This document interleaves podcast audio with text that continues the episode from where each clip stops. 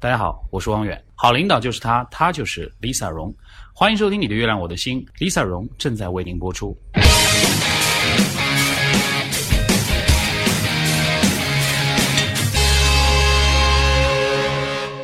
好领导就是我，我就是 Lisa 荣。欢迎来到你的月亮我的心。这是一个充满套路的社会，这套路就像是一个恶魔的魔爪，伸向我们生活的各个角落，就连所谓纯洁的爱情，也逃不过套路的魔爪。谁先告白谁先死啊！相信这句话大家经常都听到，对不对？这是感情里的套路啊！谁先告白谁先死啊！什么谁先道歉谁先死啊！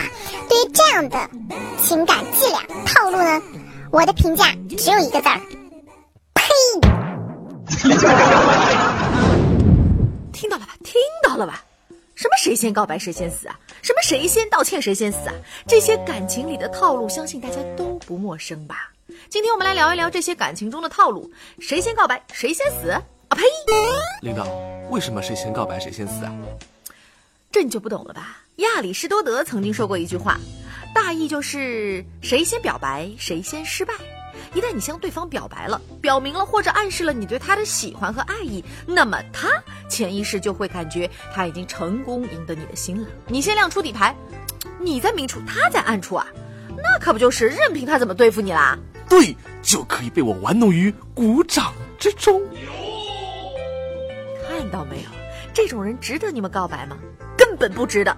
所以要我说啊，如果世界上真的存在什么谁先告白谁先死这种套路，那只能说，一个真正爱你的人会在意恋爱中的地位吗？当然会，我爱他，所以在意我和他之间的地位问题啊。年轻人，这不叫爱，爱是无私的。你这种爱太自私了。本质是一种操控欲的满足。哎，跟大家说个真事儿啊！以前在拍《爱情公寓》的时候，有个小姑娘跟着我一起做电台。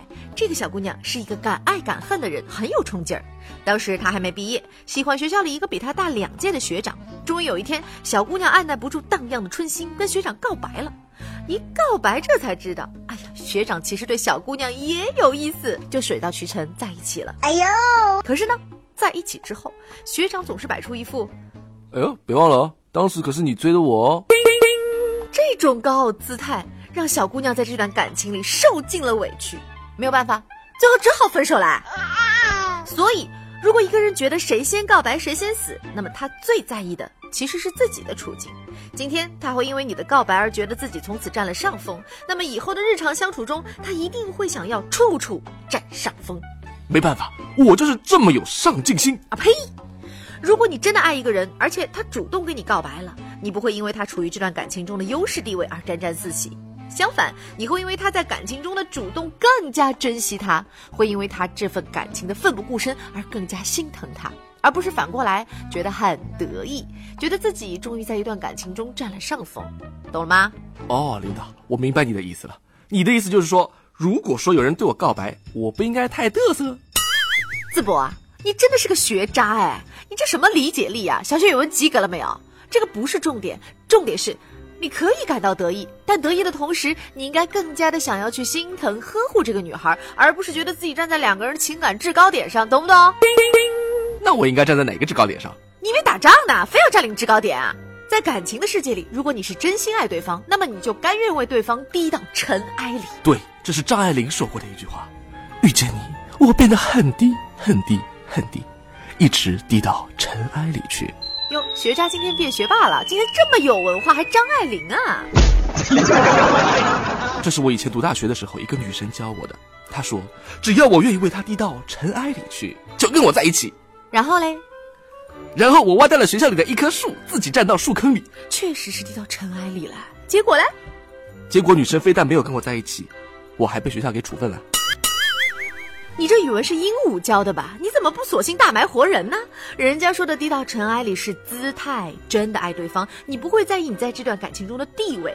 举一个最简单的小例子，曾小贤和胡一菲，两个人明明都深爱对方，可是胡一菲有胡一菲的骄傲，曾小贤有曾小贤的娇羞，于是两个人总是隔着那么一层窗户纸，最终。在酒精的作用下，两人都袒露了心扉。可不管他们俩有多么娇羞，多么骄傲，都没有觉得对方先告白了，自己处于所谓的感情优势里来。这才是值得被告白的人呐、对呀，所以感情里我们还是真心对待，而不是用套路面对。可是领导，我已经把自己的半截身体都埋到树坑里去了，为什么我的女神还不接受我呢？我猜你的女神不接受你，不是因为你不够低姿态，而是你低智商。啊、还好还好，我还以为是我太土了呢。我去，啊，就到这里，我走了，再见。想收听更多内容，可以关注我们的微信公众号“你的月亮我的心 FM”，或者加入我们的 QQ 群幺五幺幺八八幺三六。